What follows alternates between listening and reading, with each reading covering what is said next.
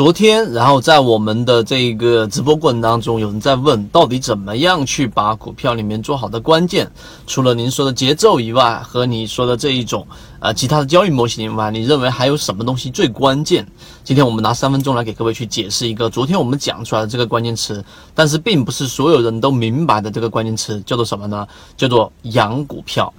什么叫养股票呢？呃，真正能够把股票持续做盈利下去的有两种派别啊，两种派别能够把把资金能够做大，能够持续做下去的。第一个派别，毫无疑问就是我们所说的像游资啊，最开始就是一个普通的股民，他们选择做的是把整个市场的政策性以及我们 A 股市场的特色的整个政策传导影响的板块，然后从板块里面去抓龙头，即使在一个涨停板也好，两个涨停板之上。都敢于去下单，然后敢于去获利，就像贵州燃气，你第一个涨停板没买到，甚至你第三个涨停板之后你买到，你依旧还是一个我们说的呃短线好手，这是第一种类型。但是我们认为这种类型在社会当中的股民当中呢，整个金字塔当中，可能在最尖端的百分之二都不到，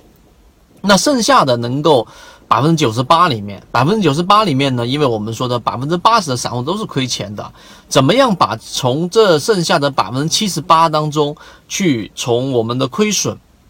再干嘛呢？去变成持续盈利呢？我们认为一个最大的关键就是养股票。到底什么是养股票呢？首先，先确定一个事情，养股票就像我们说的一个鱼池一样，你的股票池就是你自己的能力范围圈。有一些股票不在你圈子里面的，你肯定把握不到，你一定把握不到，或者说你要去非要硬着头皮去赚这些钱的话，最后你可能在这个地方赚了百分之二十，到最后你在短期内会把百分之四十甚至百分之五十还回去。所以第一点，养股票一定是做自己能力范围之内的事情，股票池啊这个圈子。第二个就是所谓的养股票。就是你必须要有一个完整的交易模型。昨天我打了一个比喻，相当于是一张网。一张网的过程当中，有些人只有一条盈利模式，就是我只用五日线上穿十日线我去买，那么就是一条网。有些人说我必须要放量，于是就是一个成交量放一个倍量，然后去作为网的第二条线。你的交易模型越少，那实际上你这个网的漏洞就越大，你能捕捉到猎物的可能性就越小。那么相反的，我有很多的盈利模式，结果就形成了这种形态，